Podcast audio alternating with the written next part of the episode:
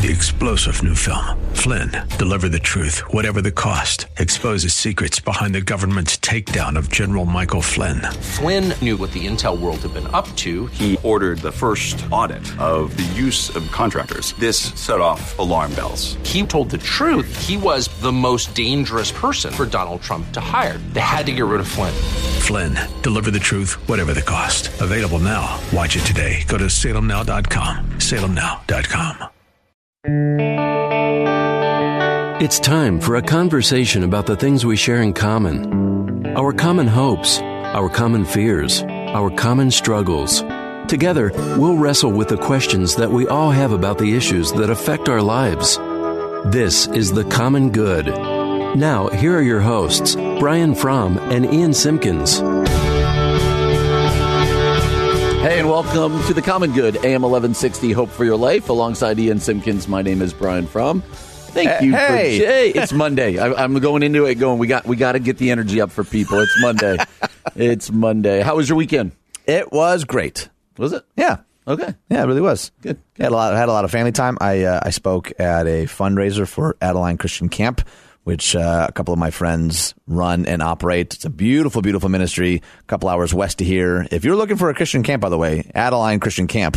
they're, they're not paying for this. I just thought of that. They, I mean, it is remarkable. Just even hearing some of the testimonies. I didn't grow up going to camp. Did you do like I a? did not. I had gone to a couple of camps that were really transformative, but you know, I think of like apparently some people are like just camp people. Like Yep. they've been going to the same camp since they were five, and some of the stories that kind of came out of the work that they're doing was remarkable. That's it was really really, cool. it was really cool to be a part of That's it. really cool. It was my uh, college homecoming this weekend and my daughter's high school homecoming. So Nice. all sorts of pictures and catching up with people. You Uh, looked beautiful, by the way. Thank Ryan. you very much. You're welcome. Went to the Wheaton North Central football game, which my alma mater defeated their arch rival. It was one of the best games I've ever seen at Wheaton. So it was a fun weekend. Do Beautiful Christians out. have arch rivals? We Are do. supposed to. Hmm. We do, and for Wheaton, it is North Central College. Oh, I had no So idea. It was uh, it was a fun weekend, but we're glad that you are here to join us today. As always, you can find us on Facebook at the Common Good Radio Show. That's the Common Good Radio Show on Twitter at Common Good Talk. That's at Common Good Talk online 1160hope.com. And as always, you can find our podcast wherever it is you find your podcast. Go ahead, subscribe, rate, review. And uh, then unsubscribe, then resubscribe, rate, review again. I think that all helps us. It does not. I think it does. That's like uh, Bueller trying to put the uh, the car in reverse to take the miles off. It- What was that guy's name in there? Oh, Cameron. Cameron. that I actually saw that exact ago. car the other day. Did you really? It was driving down Naperville, and I w- stared awkwardly. Oh, it was I. I don't know if you're a car guy or not. But I am not. Oh my word! I, I do like Ferris Bueller's Day Off. Gord. Well, all right, we'll take that. Speaking of movies, ah, that's a professional segue right there. You pat yourself on the back more on than that one deserved it. That one deserved it. Speaking of segues, uh, speaking of movies, The Joker came out this weekend. Uh, and it broke box office records. Uh, the CNN story here says even as its controversial depiction of violence made potential theater goers anxious. Let me give you some of the stats. Okay. Uh, it says the gritty Warner Brothers film about the origins of the crazed Batman nemesis brought in an estimated $93.5 million in North America this weekend. That makes Joker the highest grossing opening in the history of October, uh, shattering the Sony Pictures Venom, which made $80 million last October. It's the largest opening for Warner Brothers this year, as well as one of the biggest openings for an R rated movie. It made $234 million uh, worldwide. It stars Joaquin v- Phoenix as the Joker, a troubled man who turns into a killer. And then it says this The murderous clown's indiscriminate violence has put critics and authorities on edge. And that's where I want to start. For all, again, you and I talked off air. This is just, I'm not a big movie guy in general. Like, just, it's not how I like to spend my time. Like, if my wife and I can go out and, um, but I don't tend to watch superhero movies and these kinds, just never have. Um, but this is getting uh, a lot of both praise, a lot of Academy Award buzz, but also a lot of pushback because it is its depiction of mental illness, but also just of the indiscriminate violence, as it says, in a culture where we're dealing with the ramifications of mass shootings and mental illness. And I think people are really wrestling with has Hollywood gone too far here, or is it Hollywood's job to kind of throw all this stuff in the air? So, wondering your take so far on what you've heard about this Joker movie. Well, it is unfortunate that neither of us have seen it. Nope. And neither of us are cinema experts. We're not like movie people necessarily. Uh, I'm probably much more inclined to watch a movie like this than you are. But even that has a caveat because I try to only watch stuff that my wife and I can watch together. And I don't know that she, she'd be thrilled to see this, probably Yeah. because of the violence. But there is something about, you kind of touched on it, like Hollywood's role to illuminate or talk about, even in some kind of creative narrative arc, the issues of the time. Um, I heard a podcast, I think it was Carey Nieuwhof, was talking about look at the horror movies from the past, you'll know what society was struggling with. And the whole, it was this whole kind of take on these horror movies specifically being a microcosm of what culture was uh, kind of wrestling with. If you go back, you know, to the 70s, 80s, and 90s. And I thought that was an interesting take on the the role of that particular because I don't really horror movies are not my thing at all. Yep. I remember when I first became a youth pastor, all these kids were going to see the Saw movies, and I was like, no, no, thank you. I have no interest in seeing any of that. So the Joker movie does not necessarily fit in the in the category of horror, but this podcast was making a really interesting case though that it is a bit of a microcosm. It is shining some light on sort of the issues of the time mm-hmm. and I think it's unique that we're in the midst of that and part of the pushback is is it glorifying it too much? Is it not offering enough of a, uh, a detrimental sort of conclusion with the subject matter? I, again, we don't know because we've not seen it. Um, but I will admit, though, that for some reason, the first time I saw the trailer, I thought, oh, that's a movie I want to see. Is really? Yeah. Because why? Just it looked interesting. It looked interesting. I mean, I like Joaquin Phoenix. I don't think he's uh, infallible by any stretch, but there is something about the take, you know, and I, and again, I, The Dark Knight, I think, is more than a decade old. I think it was 2008, and I remember, you know, Heath Ledger's depiction of that movie being really mm-hmm. provocative and really intriguing, and being really kind of enraptured in that particular portrayal 10 years ago. So I don't really know why. We talked about this a couple of weeks ago, some of our glorification of the bad guys, which has kind of given me a lot of pause. Like, wow, sometimes we really do elevate to a way that's not helpful. But, you know, best I can tell, this is a, a little bit of a peek behind the curtain of like what made the Joker this like pretty globally known, infamously bad person. What what are the series of events that led up to him becoming that? I think that's just the to me that's an intriguing take. Yep. Warner Brothers came out to say this is not an endorsement of real world violence of any kind, but Right. then went on to say Warner Brothers believes, and this is uh, an interesting statement. Warner Brothers believes that one of the functions of storytelling is to provoke difficult conversations around complex issues. It is not the intention of the film, the filmmakers, or the studio to hold this character up as a hero. Uh, do you believe that it is one of the functions of good movie making and storytelling to provoke difficult conversations around complex issues, not just movies, but storytelling in general? Ab- absolutely, it's, it's part of why I think I end up getting frustrated at a artistic level at movies that don't seem to do that. Where you know, after ninety minutes, you're like, that didn't say anything. We didn't go anywhere. There was no there was no journey. There was no discovery. There was no tension. There was no arc. Uh, obviously, I'm a believer in just the dumb turn your brain off movie once in a while. Yep. Like I think we need that too, or or the sitcom or whatever. I'm not saying everything needs to be thought provoking and peeling back the layers, but I think at its core, good storytelling, good artistic creation in some way does exactly what you just said. Yeah, I wonder where that is isn't true. I wonder where uh, I don't have an answer to this because I, I do. There there is something to be said about you know our our our culture struggles with violence and mass shootings and all this stuff, and this film is probably trying to point some of those stuff out. But uh, there there are times where maybe um, we have to say you know this is pouring gasoline on the problem more than helping. And I I, I not having seen the movie and not having been.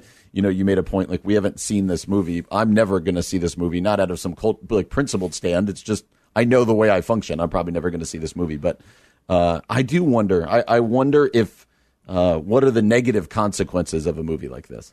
The negative consequences, I think, is that it runs the risk potentially of glorifying this kind of behavior. Like there's a, a guy named Travis Langley who wrote a book called The Joker Psychology, which I think is really interesting. He's also a professor at Henderson State University. He talks about the Joker being an agent of chaos, an analog for real world ter- terrorism, including those driving people to make bad decisions because of fear.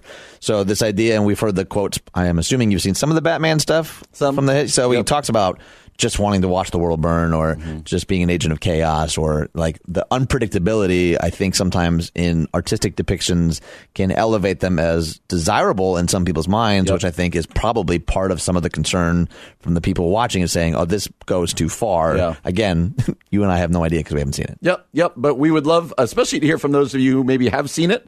Uh, yeah or if you're like, I'm not going to see this for a very particular reason, would love to hear that as well. You can do that at the, our Facebook page, uh, The Common Good Radio Show. That's The Common Good Radio Show. We're off and running on this Monday. Free and Simpkins, I'm Brian Fromm. This is The Common Good on AM 1160. Hope for your life.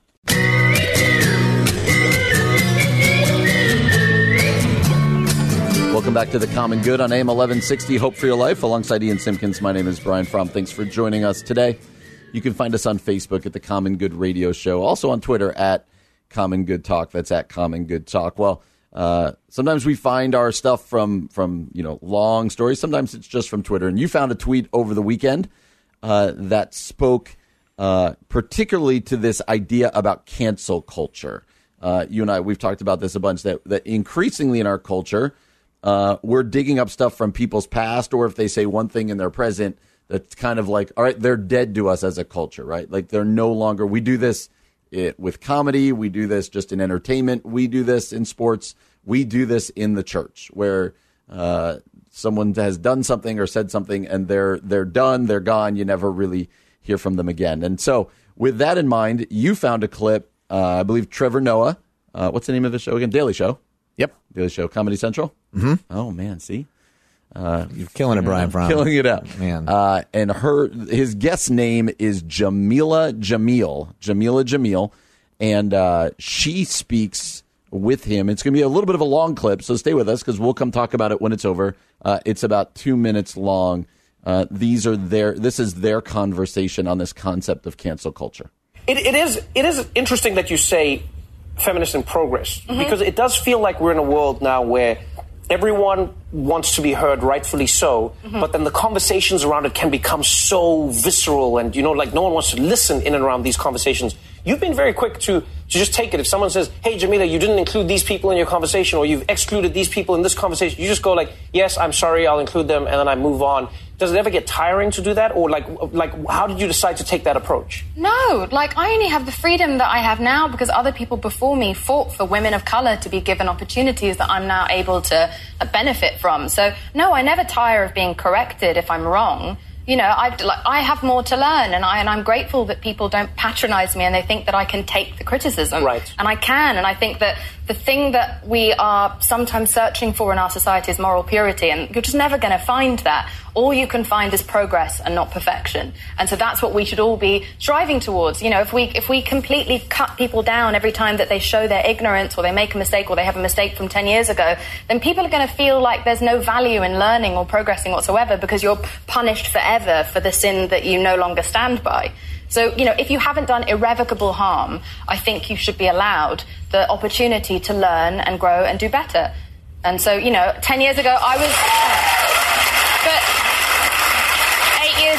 seven years ago, ten years ago, I was problematic in my thinking, and there were loads of things that I didn't know and didn't understand and Right. thought I was right about. And had I been cancelled at that time, I would never have gone on to become someone who now spends all of their life fighting for women's rights and the rights of people who are marginalised, and who is now being able to, you know, get Instagram and Facebook to change their global policies to protect young people. That, that's a so huge thank thing. God I didn't get Right, cancelled that- because that's a huge I got thing. better. Tell, but tell us more that. So just kind of a fascinating interview about uh, the need to allow people to pro- uh, to progress, to progress, and to not just get rid of people. What did you think about what she said? I, I think the part that stood out to me the most was the de-incentivizing knowledge. To the idea that if we cancel someone because of a position they used to hold but now no longer do, it does sort of I think subtly and maybe more overtly than I realize communicate like whether there's no benefit in actually continuing to grow and to learn because if anything is found out about you at all then culture as a whole will decide that uh, you're no longer worth listening to or you no longer hold any value in the in whatever space you occupy. And I think it's different than the Shane Gillis story, right? Because some of the stuff that he had said on his podcast was just from a few months ago.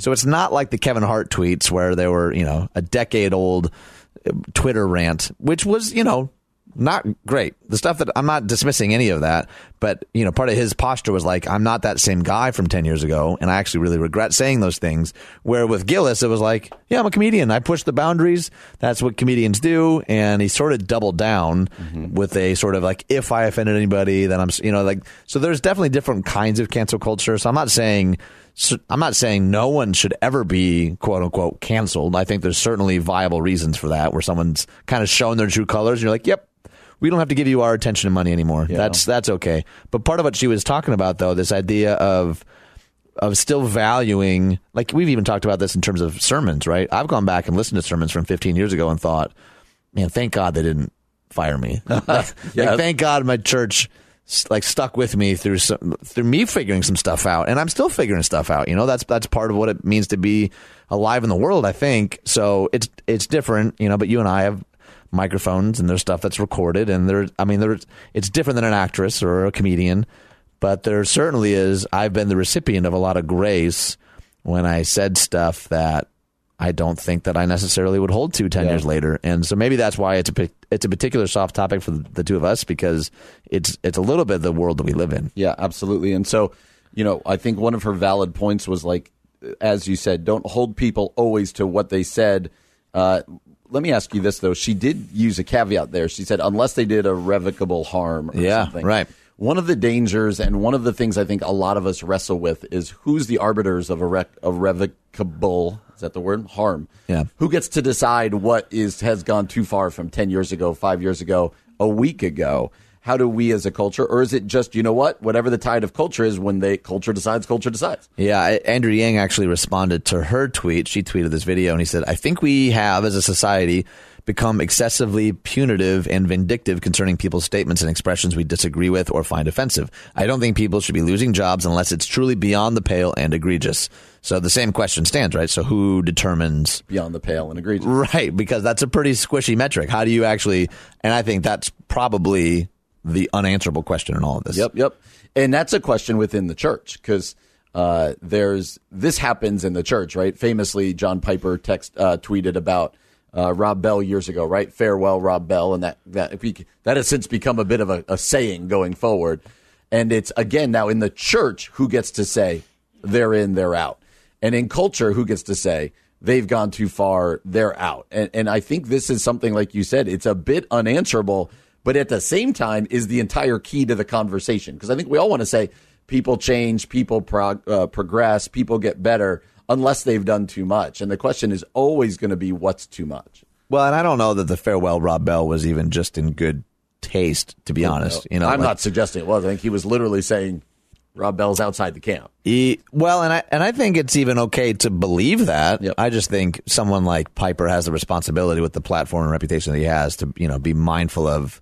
Like, would you say that at a dinner party? You know, if you were sitting around a table and someone said something like, "Farewell, Brian, be, be gone," like that would be, you know, tacky. And I think that so it's not even just a matter of like what is and isn't egregious. Some of it is okay. Even if you're right, is there a right and wrong way to be right.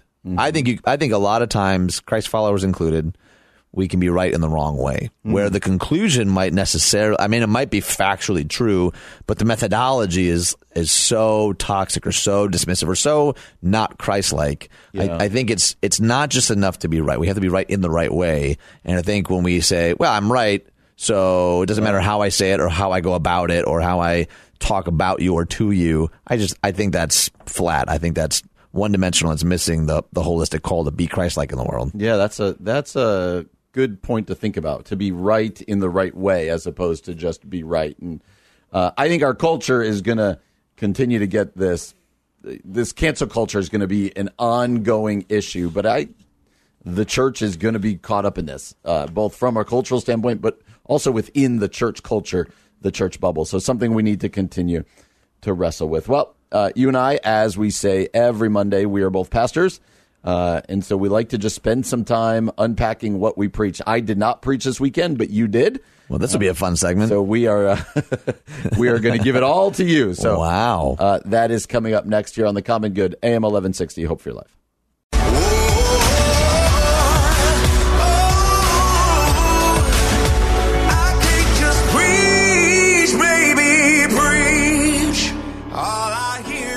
Last week you told me I have to listen to this whole song and watch the video. I have done so, I think you did so while we were in the studio. and then I did it again. Powerful, it really is, right? powerful. Yeah. And I also learned that my kids know this song, and so they were like, "Oh yeah." They, in fact, one of them was playing it. I was like, "We do that on the show," and they're like, "What?" They're like, you have a show? exactly. the Common Good, bringing parents and kids together nationwide. Preach by John Legend. Thank you. Thank you, John. We play that song each Monday as Ian and I talk about what we preached. Uh, but before we do that, uh, we do want to take a minute to talk about our partnership uh, that we've been going. Uh, we've been talking about over the last couple of weeks with Cross International. Yeah, you probably heard we've been partnering with Cross International for the past couple of weeks to help uh, raise money to feed kids in Latin America. Yeah, Cross International is a nonprofit organization that works with ministry partners on the ground in countries like Guatemala, El Salvador, Haiti, and the Dominican Republic. So through these partnerships, uh, Cross is actually able to provide food to malnourished kids, giving them not only like a chance to live, but also like hope in the midst of that. Yeah, and it's not expensive. That's the crazy thing about Cross. It's just uh, $39 one time gift for, uh, so not a month, but $39 in a year can feed a child for that entire year. And you and I, we, and the station here set a goal when Robert Lewis was here uh, a week and a half, two weeks ago. Uh, and we are we are really close to making that goal. So the reason we're talking about it right now, though, is uh, we have a special offer. If you're a business owner or if you like make marketing decisions for a business, uh, we want to offer you the chance to do good for others while doing something good for your business. Yeah, here's what it is. You're ready for it? Here it is. If you make a $2,000 gift across international, uh, which, by the way, is completely tax deductible, uh, AM 1160 will give you at no extra charge 50 60 second commercials for your business to air right here on this station between 6 a.m. and 7 p.m. Monday through Friday. We're in that state. We're, we're during that time. So you get to be during our show.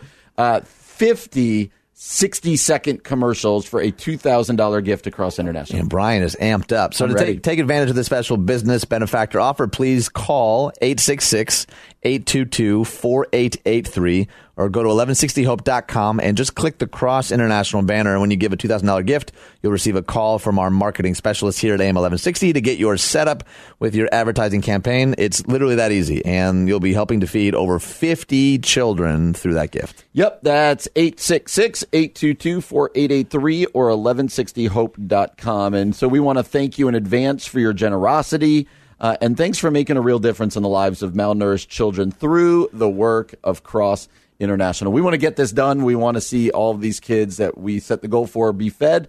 Uh, so go ahead and do that, and it's uh, it's a great deal. You're actually, I think, making money on this deal. So uh, hope that you will do it. So yesterday was Sunday. I don't know if you remember it. Uh, sometimes it's a blur. Uh, but and you end up. I always forget Monday. You got to preach again. So Uh, yeah, I won't. I won't this Monday. Oh, I so won't you weren't at the bottom. Yeah, no, I was in the city. Yeah. Okay.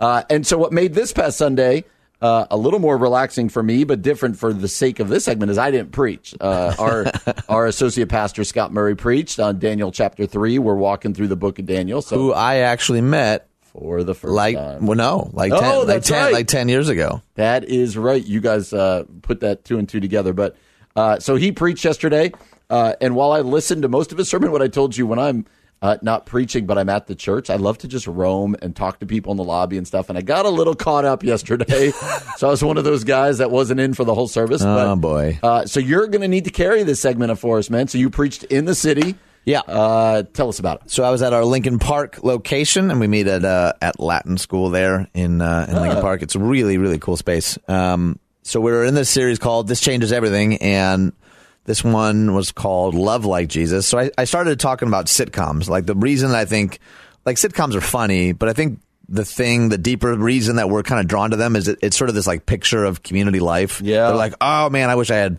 friends like that, or I wish my workplace was like that. And I was kind of so I was kind of sort of touching on this like desire for community, and yet for a lot of us, we just find that really, really difficult. In fact, there was a, an article in the Harvard Business Review, and the former Surgeon General said this During my years caring for patients, the most common pathology I saw was not heart disease or diabetes, it was loneliness.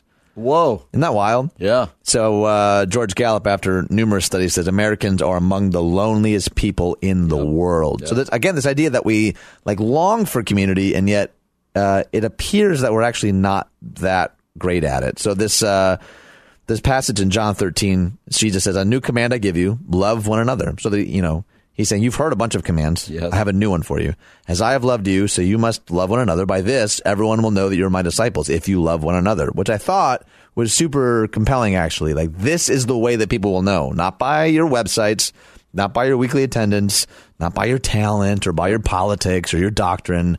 They'll know that you're for real, that I'm for real by like how you love people. So this idea that like, the Bible knows nothing, I don't think, of solitary religion. Right. There's just no there's no picture of growing in Christ likeness alone by yourself. I'm not saying there isn't space for retreat and rest and you know that kind of recharging is is really important, but at its at its core, I think I think community is central to what it means to be an apprentice of Jesus. So he said a couple of things, and I'll, I'll unpack it kind of briefly. So community is a byproduct of commitment.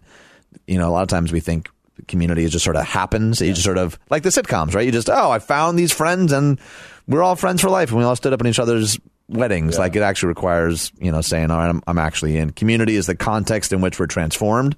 So one of the things that I said was, um, you know, like you know, the fruit of the spirit. I do. If you want to, good. You're, aware. you're a pastor.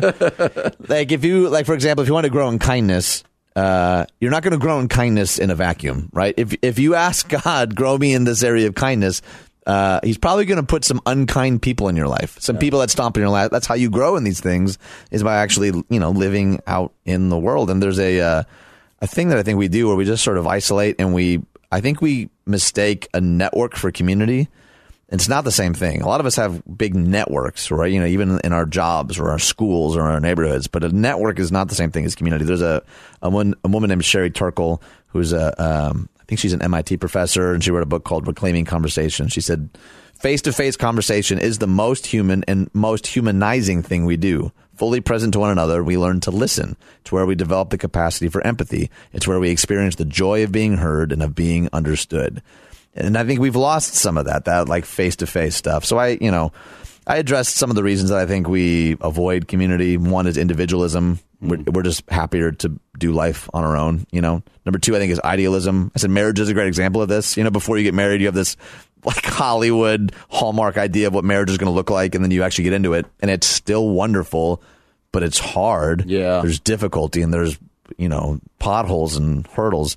And then the third one I said is just intimidation, and I don't think it's an extrovert introvert thing. I think really being known, like really being in community, like real community, is uh, is just. I think it's kind of frightening. I think, but if we want to tra- if we want to live like Jesus, I think it's I think it's necessary. And I talked about this idea of you know in Trinitarian language, Father, Son, Holy Spirit, God Himself is community.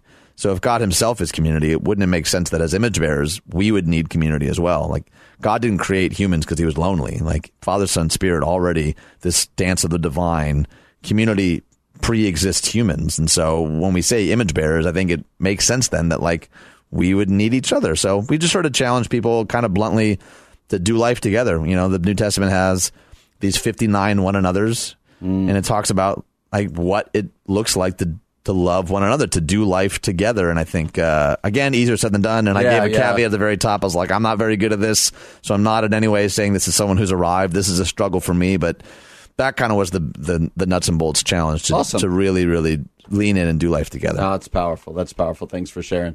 Uh, again, we always say we hope that you're a part of a church and that you were blessed yesterday uh, as you gathered for worship. Well, coming up next, uh, we are going to talk to best-selling author and radio host Eric Metaxas. Coming up next about uh, uh, an event he's taking part in tomorrow night here in the Chicagoland area. That's next here on the Common Good, AM 1160. Hope for your life.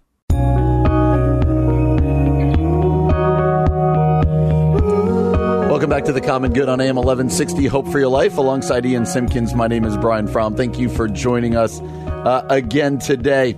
Uh, we are always grateful for the various people we get to talk to uh, on this show. And right now, Uh, we're excited to be joined on the phone uh, by New York Times best-selling author and radio host Eric Metaxas. Eric, thank you so much for joining us today. Well, it's a privilege. Thanks for having me. I, I can't believe that uh, in a couple hours I'm heading to Chicago. Uh, I will be in town, as you know, for a special event tomorrow night. It's so special, I cannot believe it. It's tomorrow night uh, at the Schaumburg uh, Convention Center uh, in Schaumburg, Illinois. Is that how you pronounce it? Schaumburg? You know, I've lived here 15 years. I'm not entirely sure. yeah, I think, I think that's right. But I'm, I'm interviewing, uh, I'm doing a special Socrates in the City event tomorrow night, and I'm interviewing, of all people, Caroline Kennedy, uh, Mm. the daughter of John F. Kennedy uh, Jr., obviously. And I'm really looking forward to it. It's going to be one of those conversations that uh, even I don't know what to expect, which is a good thing. Uh, but she is, is someone we hear about or we hear from so rarely. And I think, my goodness, to be able to have a conversation with her in front of it's going to be about 600 people. I know there's still a few tickets, a few seats left. So if people are interested, um, they should they should check it out. The doors open at six o'clock tomorrow night. As I said, it's at the Schaumburg uh, Renaissance Schaumburg Convention Center, uh, and I am just. Uh, I'm just am- amazed that, that we're doing it. Uh, the, they can find out information at Judson University or at Socrates in the city. Probably, I would try Judson University, but it's it's it's very it's just really exciting, and I hope that as many people can come as possible. I'll hang out and sign books, and and uh, you, you know you probably weren't going to ask me about this. I know you weren't, but I, I'm going to tell you anyway. Uh, I have a new children's book out called. It's supposed to be funny. It's called Donald Builds the Wall, and it, it's a certain caveman named Donald. I'm not going to say who it might look like, but it's uh, it's it's meant to be funny. Donald builds the wall. We had a book last year. Donald drains the swamp, and it's uh, originally we did it as as humor books for adults, you know. And uh, I uh, I thought, you know, there's nothing nasty in here. It really does work as a kids book, so people are buying the books for their kids. But tomorrow night I'll be signing copies of Donald builds the wall and whatever other books uh, they, they have there. But I'm just looking forward to connecting with people after it's over. You know, I've got plenty of time, and I, I enjoy that more more than anything, to be honest. So I hope people can hang out. Well, that's awesome. It's part of the World Leaders Forum through Judson University. And again, that is tomorrow night. Uh, and again, it'll be Eric Metaxas and uh, Caroline Kennedy. And you already touched on this, but I'm curious. Um, what are you expecting that conversation? I'm guessing, at least politically, you and Caroline Ke- Kennedy probably don't line up on many things. Is this going to be a debate style? Are you guys just going to be discussing? Are you interviewing her? Could you paint a picture for people what that night's going to look like? I- I'll tell you the truth. I don't know myself, which makes it really exciting. Yeah. You know, uh, she's a very private person, and so I don't know, but she's agreed to have a conversation with me, and I, I just think it's going to be fascinating no matter what. I mean, I am I am really uh, excited about it. I'm going to talk to her on the phone today, actually, on my way to the airport. You know, just to kind of to figure out what she wants to talk about or or that kind of thing. But I, I can't. Uh, I can't wait. It's going to be exciting, and I hope as many people can come as possible because this is not the kind of thing you do every day. Yeah. Well, it's been interesting too because I, you know, I graduated Judson a while ago, and they started hosting these World Leaders Forums. That was a couple years after I graduated, but it's it's been curious for me, sort of from a near distance, to see some of the different guests and some of the different responses, and uh, it's been it's been cool to see you know people graduate and engage with topics that I think are really really important. And I know that. Uh, and I don't know if we prepared you to answer any of these questions, but you also wrote a book on Bonhoeffer, and Bonhoeffer is somebody that we, you know, we learned a lot about at Judson. I'm, I'm wondering if you can tell us anything about that book or something that if you had, you know, a minute and a half to tell somebody about Bonhoeffer, what would you make sure that they needed to know? Well, I, I think the story of Bonhoeffer is unique in, in a number of ways. Number one, it is one of the most dramatic examples that we have of someone living out his faith in a radical way.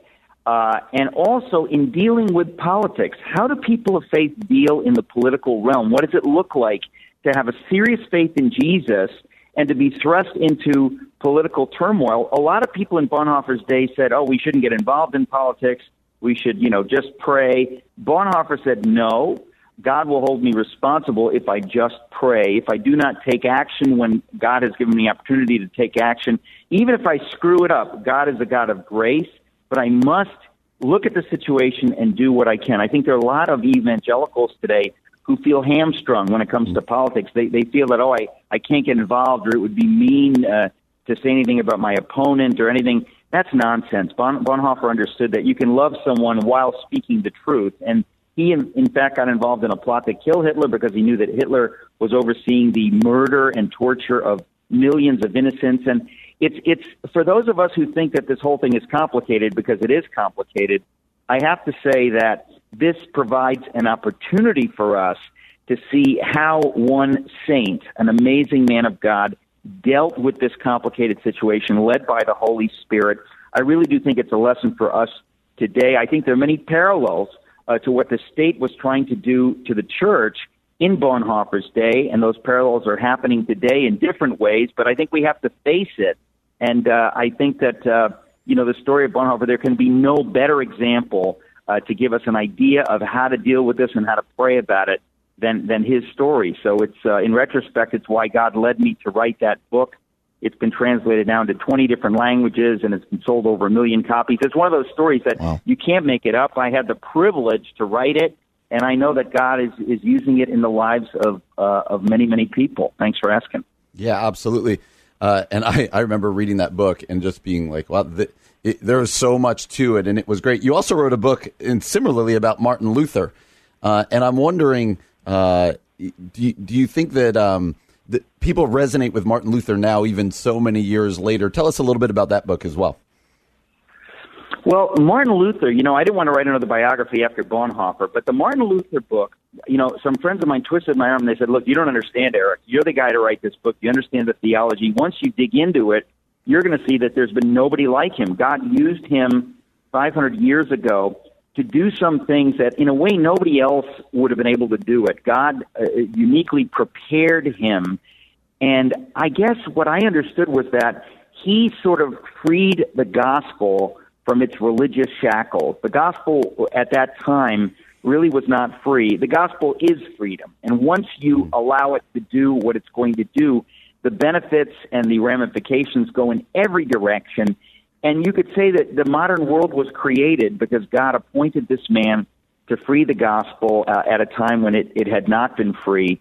And it really tells us how we got to where we are today, for good and for ill. It's an amazing story. But the, the, the Luther story is very entertaining. He's a, he's a wild man. He's yeah. a maniac in the best sense. And, and I found it a lot of fun to tell his story. And I think people who read it uh, who, who are familiar with it will agree. And there's a lot of debunking. I didn't set out to debunk anything, but I bumped into many things. I said, now we know that's not true. That's mm. not true. And so, uh, in, in a way, it's kind of the updated version. A lot of the most previous books uh, repeat things that we can now say did not happen, and it, it affects how we see uh, his legacy. Well, again, you've been listening to Eric Metaxas. He will be at the World Leaders Forum uh, tomorrow night at the Renaissance Schaumburg Convention Center. Uh, begins at 7 p.m. Doors open at 6. There's even a VIP reception held at 5 p.m. You can find uh, get tickets at Judson.edu. Eric, we hope the uh, it goes great. You and Caroline Kennedy. You're coming to Chicago. It's the most beautiful time of year. So uh, you picked a great time I'm of year excited. I ask the people listening to pray for the conversation that God's will be done in the conversation. Mm-hmm. Obviously, uh, that's what I'm hoping, and uh, that, that the Lord would be glorified. It's just a great opportunity. Thanks for having me on. Absolutely. Thank Appreciate you it. so much for joining us. You're listening to The Common Good on AM 1160. Hope for your life.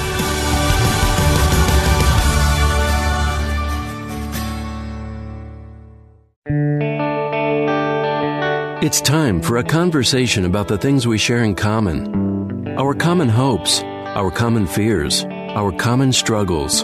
Together, we'll wrestle with the questions that we all have about the issues that affect our lives. This is The Common Good. Now, here are your hosts, Brian Fromm and Ian Simpkins. Hey, welcome to the Common Good on AM 1160 Hope for Your Life. Alongside Ian Simpkins, my name is Brian Fromm. Thanks for joining us on this Monday afternoon. Uh, you can find us on Facebook at the Common Good Radio Show. That's the Common Good Radio Show. On Twitter at Common Good Talk. That's at Common Good Talk online at 1160hope.com. And you can find our podcast wherever it is you find your podcast. Uh, go ahead, subscribe, rate, and review. And uh, we were, we are grateful to those of you who already listen to the podcast and hope that you're having a great Monday. Well, uh, over the weekend or early last week, uh, there was a conference called the Caring Well Conference uh, that uh, for Southern Baptist Convention leaders for them to wrestle with questions of procedure and accountability uh, on sexual abuse, grappling with how to best address an issue some say the denomination took far too long to address. And so we've had many a conversation about uh, the Southern Baptist Convention's um, their response to sexual abuse. Uh, what are they going to do about it? Uh, and so they had this conference over the weekend, uh, and a lot of it was focused on how do we grow, how do we learn better. Uh, but what I found interesting was a lot of it wasn't looking forward; it was looking back. Like, how do we first uh, diagnose and figure out uh, what was done wrong? And they gave a lot of time to people who were abused and hurt. Uh, and wondering what your thoughts are just on on kind of the structure of this, and then what came out of it. You know, I was interested in the structure because uh, I think, at least at first blush, it felt like there was a lot of contrition, a lot of like, okay, we need we need to get our head around what it is that's actually happening, kind of right under our noses in a lot of ways. Uh, I don't know that I'm as convinced following the event that that actually happened. There are people in this article that you know called it a glorified publicity stunt, and I don't like thinking like that. But it certainly makes sense though that people are, I think, uh, not necessarily satisfied with the, the the meat of the of the conference, the meat of the event, the conclusions or the actionables that were actually decided on. I, it, it feels like um, there's a lot more to do, and I don't think anyone necessarily would disagree that was there. But it, uh, I don't know. I'm a, I'm a little torn on it. Yeah, because on the one hand, it seems like the problem has been through the years that the Southern Baptist Convention has hidden all of these types of things. That Right. They have run from these types of things, and now under much more of the leadership of, say, J.D. Greear, uh, Russell Moore is at the middle of this. Even Beth Moore, you hear a lot of. Uh, there seems to be a desire to get this right, but uh, the the confusing part is what does "get this right" actually mean, right? And Right. Who do you listen to? How do you figure that out? And I'm I'm I'm intrigued by the fact of they're going to have to do a lot of work looking back before they can even really tackle the structures going forward. Well, and I think it's interesting too when you actually uh, hear from some of the people that were there. There's a guy named Andrew Schmutzer who kind of now he was actually abused as a teenager by his father, who was a missionary. He says, "With these strong spiritual families, you don't question. You're taught not to question." Um, Peter LaRufa, pastor at Grace Fellowship Church in Northern Kentucky, said he was struck by a seminar detailing how abusers groom people in situations to their benefit. He said the information unsettled him, but better prepared him to put protections in place for his kids. Here's what he's he said. He said, uh, "I was just thinking through what that might look like for me as a dad, not being paranoid, but being vigilant and helpful for my children." Uh, then also for me as a pastor to start rethinking what things m- might we want to put in place, particularly for our student ministry. So there does seem to be a lot of people who are kind of um, experiencing some of these stories for the first time or at a new level, which I appreciate. The response sort of being like, all right, we've not actually had an issue in our church yet, but hearing some of these stories makes me want to be more vigilant in setting up parameters and guidelines. I think that's a good takeaway. Um, but yeah, again, is it, is it enough? Yeah, and, and there seems to be uh, some of the pushback is, hey, we've been having these meetings for the last five years and nothing's Right. really happened. And um, you know, Vice President Philip uh, Bethancourt, he noted that he and other SBC members met five years ago with a group of experts and advocates who focus on abuse but did not take adequate action. So he said, for Southern Baptists to have a future, we must confront our failure to own our own sins. The question before us is not what will be the future of Southern Baptists because of abuse. The question is, will there be a future for Southern Baptists at all if we don't get this right? And so on one hand, it's it's uh it's encouraging that they're rising it to that level, right? Because for so many years it was like, ah, if we can just keep this hidden, we'll be okay. If we can just keep this hidden, uh, and many parallels, quite frankly, to our own lives, how we do uh, we hide from sin versus kind of come out. But uh, it, it is interesting that it feels like there's been this shift now in the Southern Baptist to say uh, we've got to deal with the failures and the issues of our past sins and and make tear things down all the way if need be to make sure that we get this right and protect the most vulnerable. Is that really what you think is happening? I hope. Yeah. I mean, I'm not in it enough. I think that, it, like with any big organization, there's probably um, a lot of of competing voices. Yeah. Right. There's probably a lot of people going, well, we need to just kind of make this go away. There's probably a lot of people saying, hey, we just need to deal with the issues that are right now in front of us and then move on. Like probably tired of talking about this subject. Yeah. But it does seem like there is a there's a a part of the leadership that's saying, no, we've got to uh, do the hard work to completely set up new systems so that this never happens again. Yeah. And I think that's where the real question lies is the Southern Baptist Convention. And it's just the biggest denomination, but all denominations, all churches deal with this. Are we going to deal with this to a level to try to do our best that this can never happen again? Uh, or are we going to try to just deal with, you know, put out the fires so that we can kind of move on and move on to the next thing? Yeah, I like what. Uh, so Debbie Vasquez, a survivor of abuse by an SBC pastor, attended this conference, accompanied by contingent from the Survivors Network of Those Abused by Priests, uh, an organization known for advocating for Catholic survivors of abuse. Asked about the Caring Well curriculum, she expressed frustration that the de- denomination wasn't doing more. She said that's a half measure. She called the conference a PR stunt. She called for the creation of a database of pastors and other church personnel who have been credibly accused of abuse and repeatedly questioned by the church uh, why the church had taken so long to address the crisis. I didn't realize that didn't already exist. To Yeah. be honest. that seems like a no brainer to me. Yeah, it does. And so it, part of it is like looking back at the problems and going, owning it, going, we should have created this a long time ago. And uh, they've got a lot of work to do, man. Uh, The people who most suffered, they're the ones that have to be, I don't know if convinced is the right word or, or whatever word it might be, that, you know what, we're making an honest effort at this. And we actually Right. want your help. And that's the key.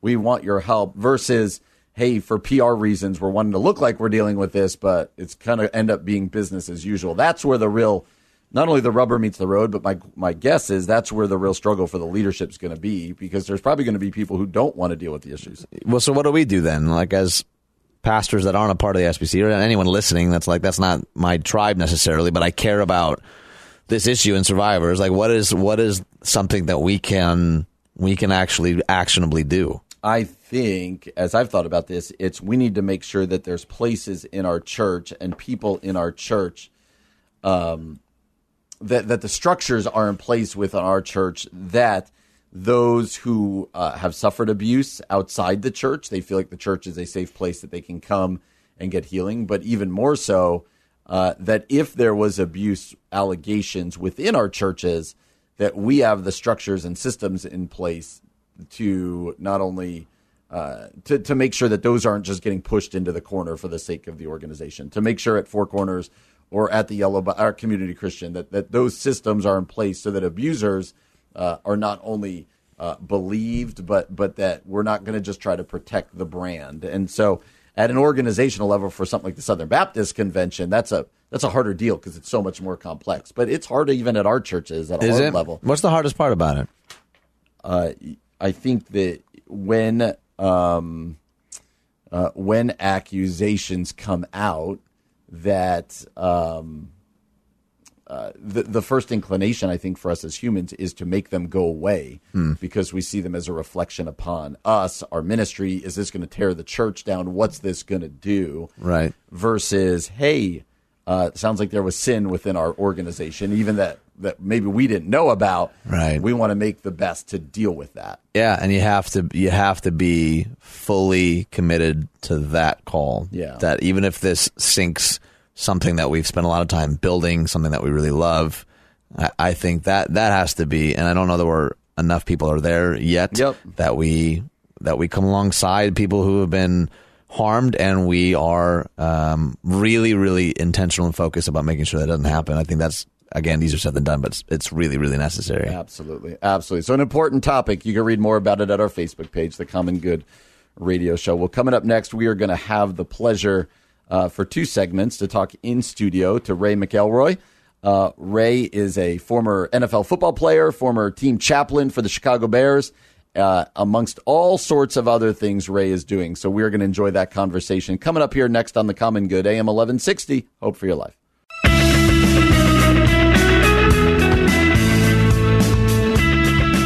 Welcome back to the Common Good on AM 1160. Hope for your life. Alongside Ian Simpkins, my name is Brian Fromm. Grateful to have you joining us today. You can find us on Facebook at the Common Good Radio Show, on Twitter at Common Good Talk. Well, we are uh, really excited to be joined in studio uh, by Ray McElroy. Ray, thank you so much for joining us. Brian, it's a pleasure. Thanks for having me this morning. Absolutely, absolutely. Uh, something we've been doing on the show is just saying, hey, why don't you introduce yourself? So, why don't you tell our audience a little bit about yourself? All right. Well, my name is Ray McElroy. Uh, I like to say that uh, I spent 11 years in the National Football League, six as a player, Hmm. uh, four for the Indianapolis Colts who drafted me, one for the Detroit Lions, one for our very own Chicago Bears. Uh, and I also spent five years as Chicago Bears team chaplain under Lovie Smith from 08 to 2012. And so had the thrill of being able to uh, grow up in Chicago, uh, uh, play for my hometown team, and then get a chance to serve my hometown team as team chaplain. So that was pretty cool. That's awesome. Yep. So talk to me a little bit now about what you occupy your time with now. Like, I'm always interested too, particularly when people choose something vastly different than what they were doing a decade ago. Tell us about what you're interested in now, what you're doing now, what your kind of passions and the stuff that drives you. What's that look like? and I am very busy. That's crazy. That's crazy. we don't know anything about that. yeah. So right now, um, I have my own non for profit. It's called A Ray of Hope on Earth. It was birthed through uh, the Bears chaplaincy piece. Um, at the time, we were chaplains. We were doing youth football camps. We were doing school tours. And, and, and it has developed into kind of a two pronged approach. Now we're youth development and professional athlete development. On our professional athlete side, want to help uh, players better transition from the game, and specifically in their uh, in their marital relationships, want to keep marriages together. It's a huge issue. Uh, with players, once transition happens, Yeah. they kind of lose their identity and their sense of Right, self, and right. a lot of things begin to kind of uh, break open for them.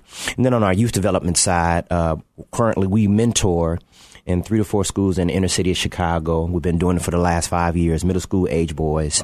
Um, we still do our youth football camps for at-risk underserved kids. And one of the newer programs that we're trying to roll out now, it's still very much in its infancy stage, but we want to develop an entrepreneurial program for young men around real estate. Um, That's one of the other things I'm doing right now. I'm working in real estate, just really brand new. yeah. That's I'm awesome. Making a have enough lot- going on, yeah. That's right. Making a lot of mistakes right now. Sure. You know, ironing out all the kinks and everything, but we have some support, and you know, we want to create this program that kids can who may not have college as a viable second option for them or first option for them uh, to be able to learn a skill, learn a trade, uh, make legal money. Yeah. See, legal Right, money. right. And then uh, once they graduate high school, to have the choice, they can start their own business, Yeah. or they can uh, connect with friends that we have in the industry. And now these guys have a vetted, skilled worker. These kids now have a viable option for their future. So we love it.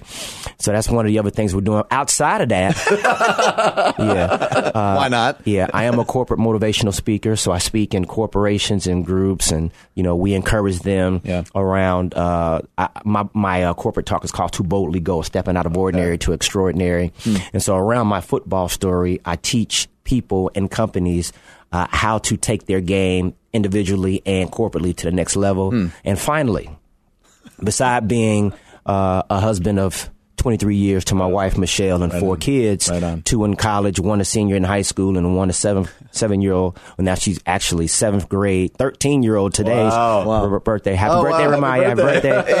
uh, I'm an associate pastor.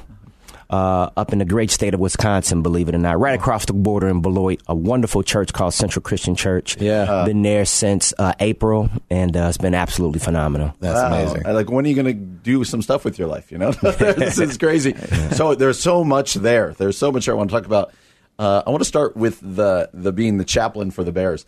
Um, I don't think a lot of people know what a chaplain to a football team would do. What is what does the day to day chaplain do for a professional football team? For every team, it's different, and for every, um, uh, I would say, regime, it's different because really, it's not even up to the team; it's up to the individual coach who comes in.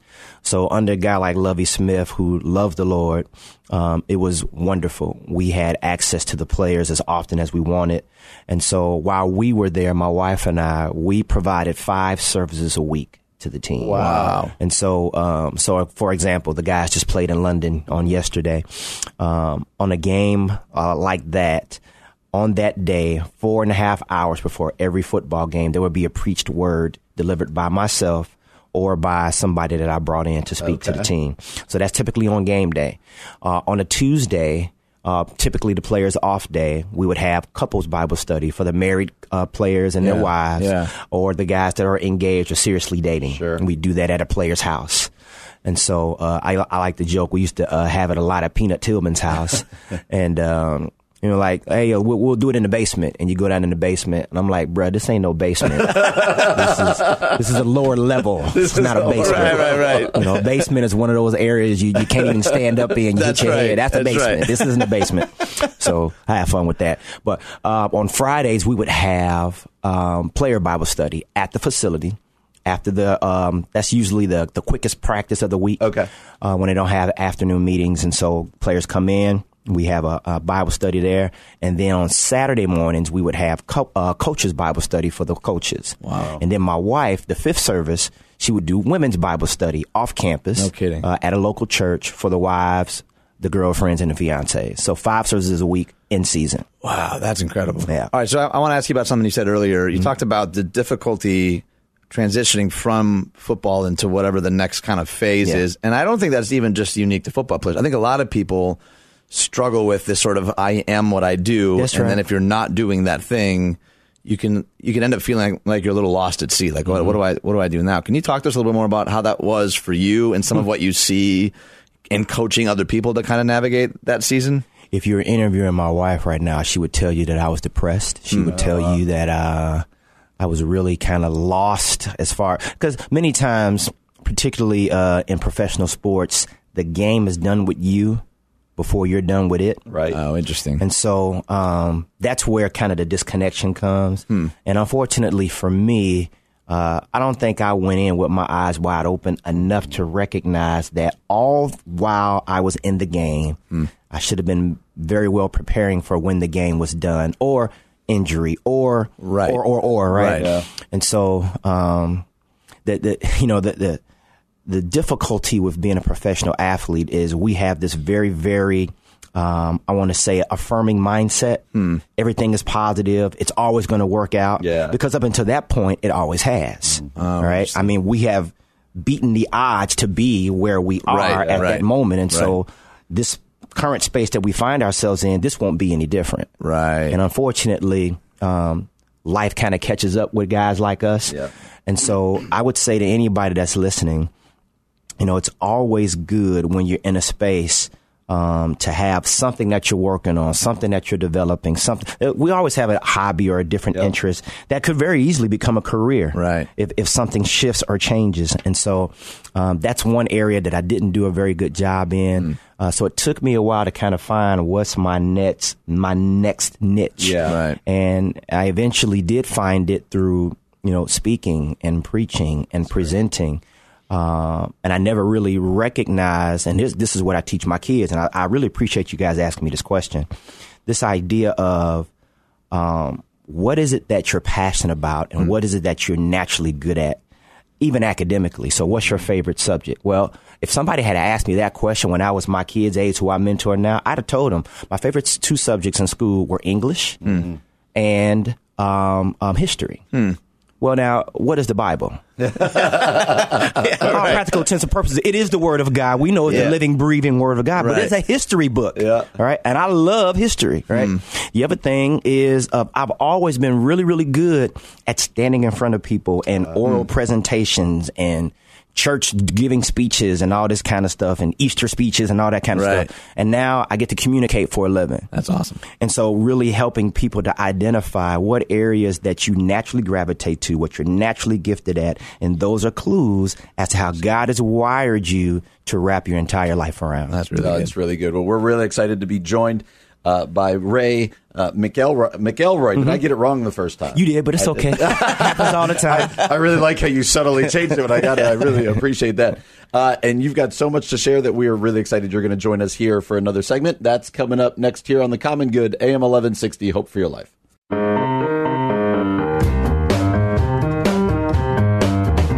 Welcome back to the Common Good on AM 1160. Hope for your life alongside Ian Simpkins. My name uh, is Brian Fromm. We're very excited to be joined uh, by Ray McElroy.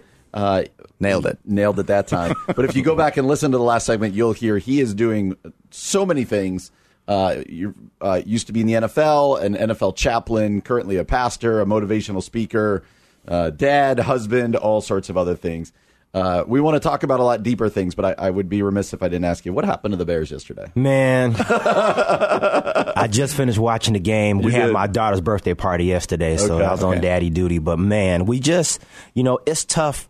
It's bad enough when a team beats you, but when you beat yourself, those are the those are the difficult ones. Right. Timely penalties at the wrong time. Uh, that doggone uh, uh, running into the kicker penalty Yes. killed us. Right. Charles Leno, I love him, is one of my guys. Didn't have the best day. Mm-hmm. Uh, just timely penalties, you know, at the wrong time, and those things they kill drives, they kill momentum. We had the ball up for driving. I mean, what a great throw um, uh, Chase made to uh, Allen Robinson out of the Yeah, end yeah, zone to keep that drive alive, and then you know the drive stalls due to a penalty, and uh, you know we don't recover. So Uh, some long flight back from London. yeah, yeah. Your laughing makes it sound like you're not actually lamenting. That's I- We've said on here a lot. I'm a Giants fan. They fan. got, That's why- they got smoked yesterday. Congratulations on your quarterback. by Thank the you. way. Yeah, Thank right. you. We're looking. Right. We're excited about that. Well, one of the reasons that uh, we wanted to have you come out is actually you're speaking at the Yellow Box, one of the teaching pastor, uh, October 19th. It's the men's fall kickoff. I do want to say also, 20 bucks not only gets you into the event, but it includes breakfast. I feel like a lot of times men listening are like breakfast. Yeah, That's right. I'm, I'm there. Hot breakfast, Hot, not, not hot donuts, right, right, right. orange juice. It's not We've like all a, done for real, like right. not a box of munchkins. right. It's a real, That's it's the right. real thing. That's right. But I want. Can you share a little bit about what you kind of hope out of that Yeah. event? Because you you say you speak all the time, and you're not always speaking just to churches. You speak to organizations. Can you talk about this particular event on the 19th? It's my favorite group to speak to. I love speaking to men. Awesome. Um, when you challenge a real man, a real man steps up, and we all need it. Um, That's right. And so we're going to be talking about just what it looks like to get off of the sidelines and get into the game. Yeah. You know, what does it look like for us to be better husbands, better fathers?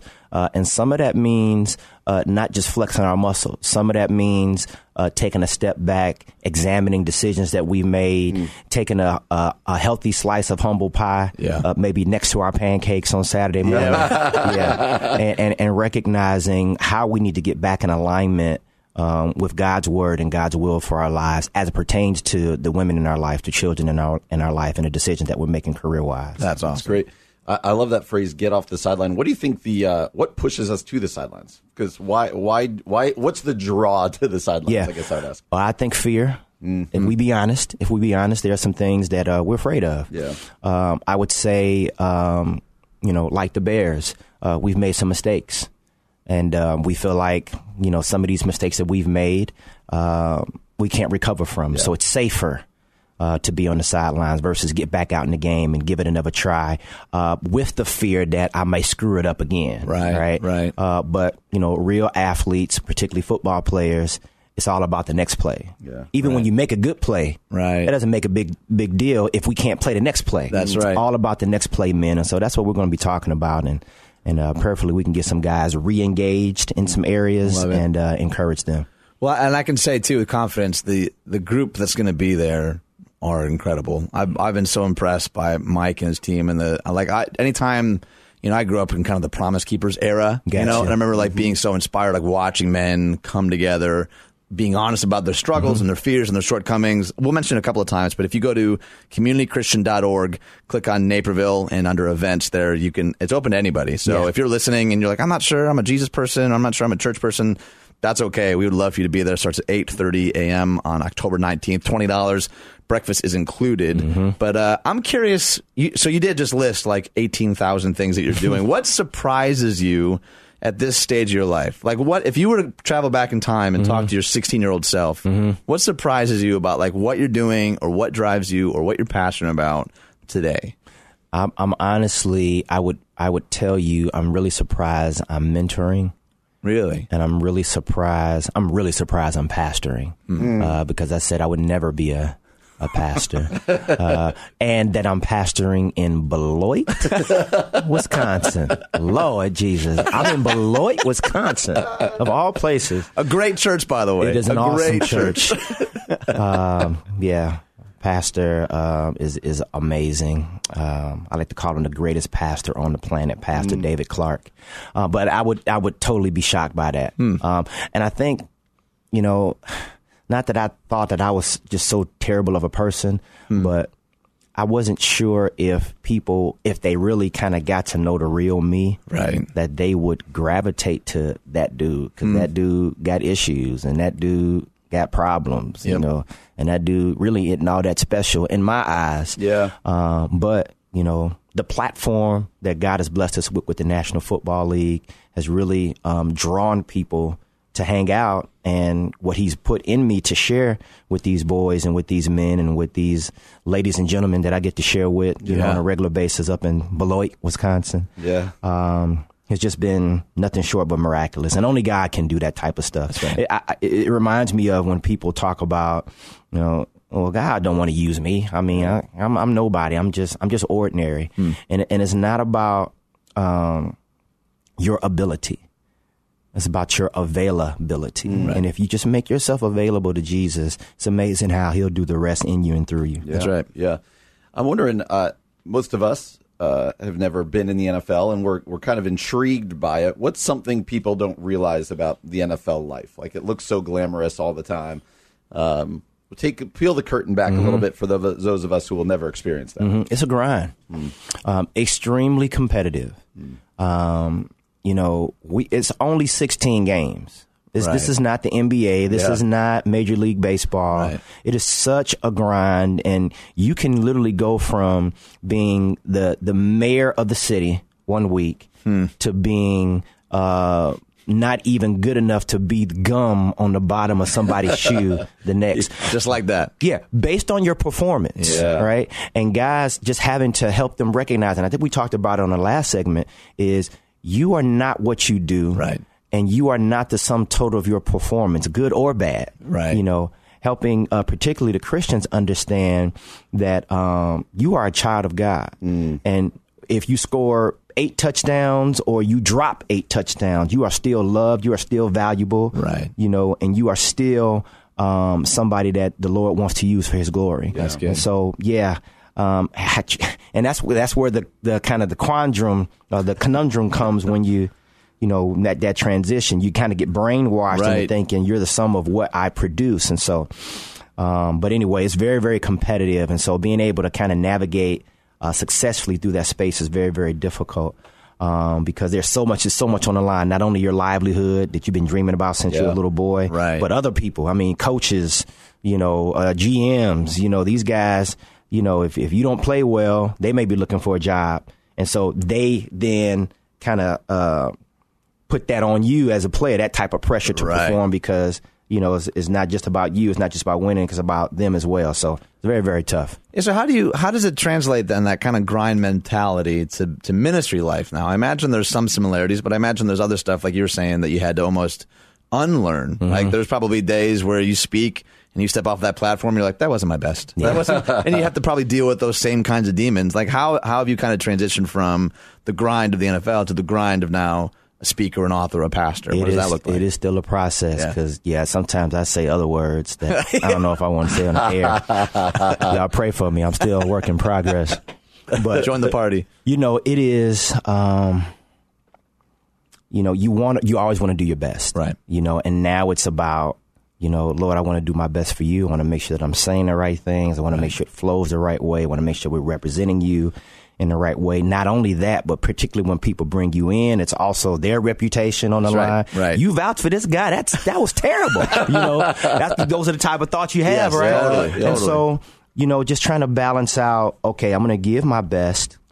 I'm going to trust that God will take even um, what I may deem as subpar and speak Mm. to the life and the heart of somebody else, and, and hope that um, as I have just you know tried to do the very best that I can, right. um, that God's going to get the increase and the glory out of it. And it's not easy all the time. That's right. Yeah. Yeah. Well, Ray, thank you so much for joining us. You've been listening to uh, Ray McElroy.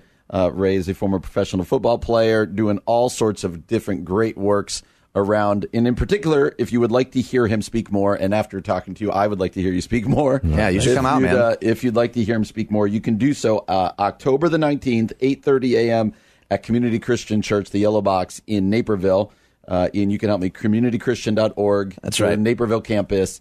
Go to events. Click events. Yep, that's right there. it Yep, men's fall kickoff. There you go. Ray, thank you so much for joining us. This was a lot of fun. Brian, Ian, really enjoyed it. Thanks for having me. Thank you. Thank you. You're listening to The Common Good on AM 1160. Hope for your life. Here's some weird stuff we found on the internet. Here's some more weird stuff we found on the web. That music can only mean one thing and one thing only. That is the end of our show. Some interweb insanity, where we tackle uh, just some funny, crazy stories from the internet that come from our producer, PJ, our executive producer, Keith Conrad. Uh, they come and they put in some, you know, funny uh, drops that, that to go with each story. And the bigger thing we want y'all to know is we had nothing to do with this. And so we're laughing with you, we're crying with you, we're we're appalled with you. But Ian, why don't you go first? I think you should go first. Oh no, no, no! Please, I insist. No, I really, I feel strong. I was praying about it earlier. Oh well, if you prayed about it, I'll go first. I feel the Alabama wants you to go first. Alabama. It's a terrible idea to call the cops and ask them to test your meth.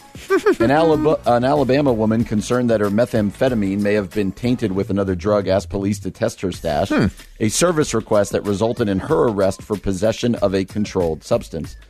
Uh, cops report that Jennifer uh, Col- Colline Hall. It's pronounced colon. called police dispatch Wednesday seeking assistance.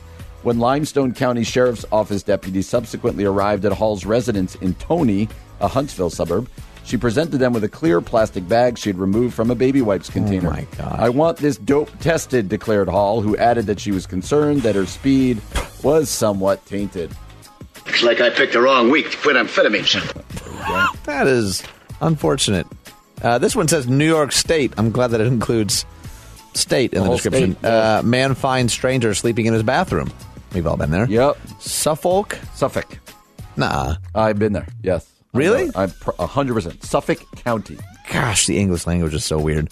Police are looking for an unknown man they say was discovered sleeping in the bathroom of a Long Island man's home in September. Uh, no long after, that's probably not long after, I'm right? going with not long. Not long after a Karam. Am I saying any of this right? I'm going with Quorum, but I don't know that one. I'm going with Quorum. Coram man got his home got home to his condominium on Willow Drive. I am not making it through this story at all.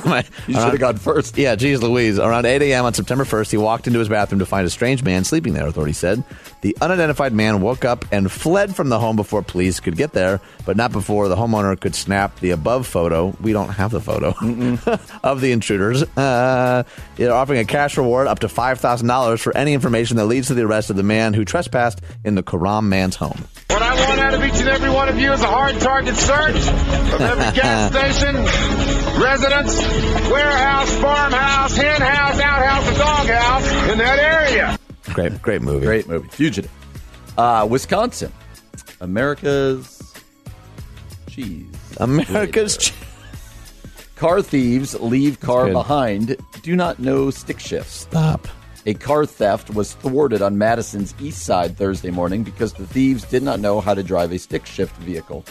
According to the Madison Police Department, the young car thieves entered a home on Celebration Parkway overnight.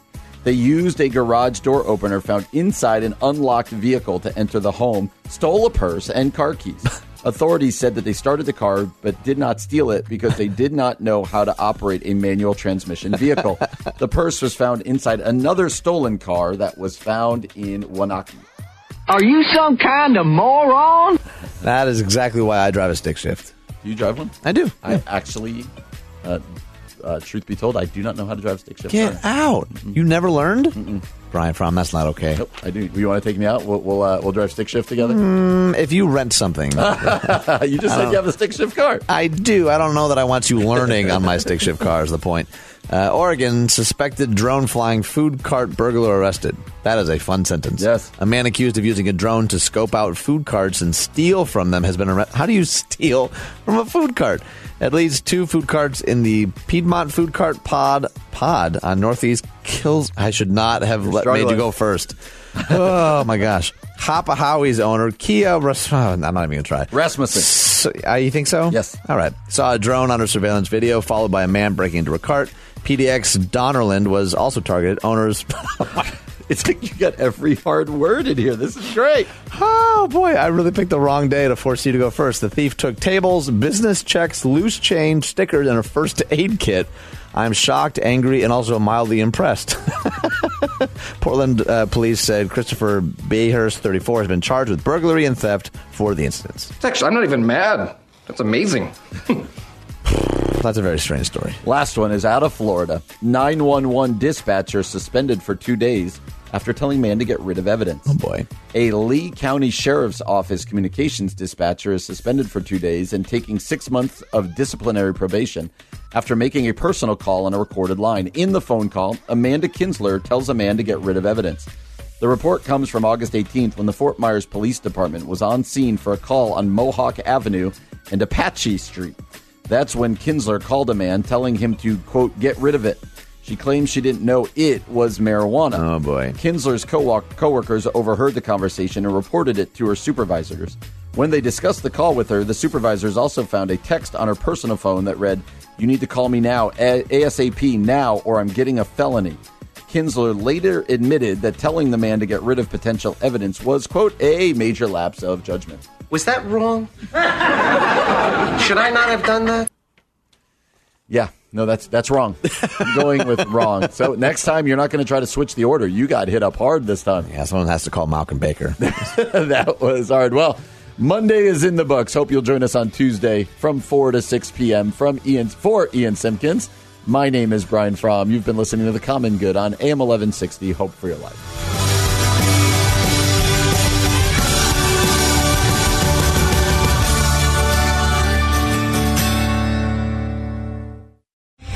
Three star general Michael J. Flynn, head of the Pentagon Intelligence Agency, knew all the government's dirty secrets. He was one of the most respected generals in the military. Flynn knew what the intel world had been up to. He understood its funding. He ordered the first audit of the use of contractors. This set off alarm bells.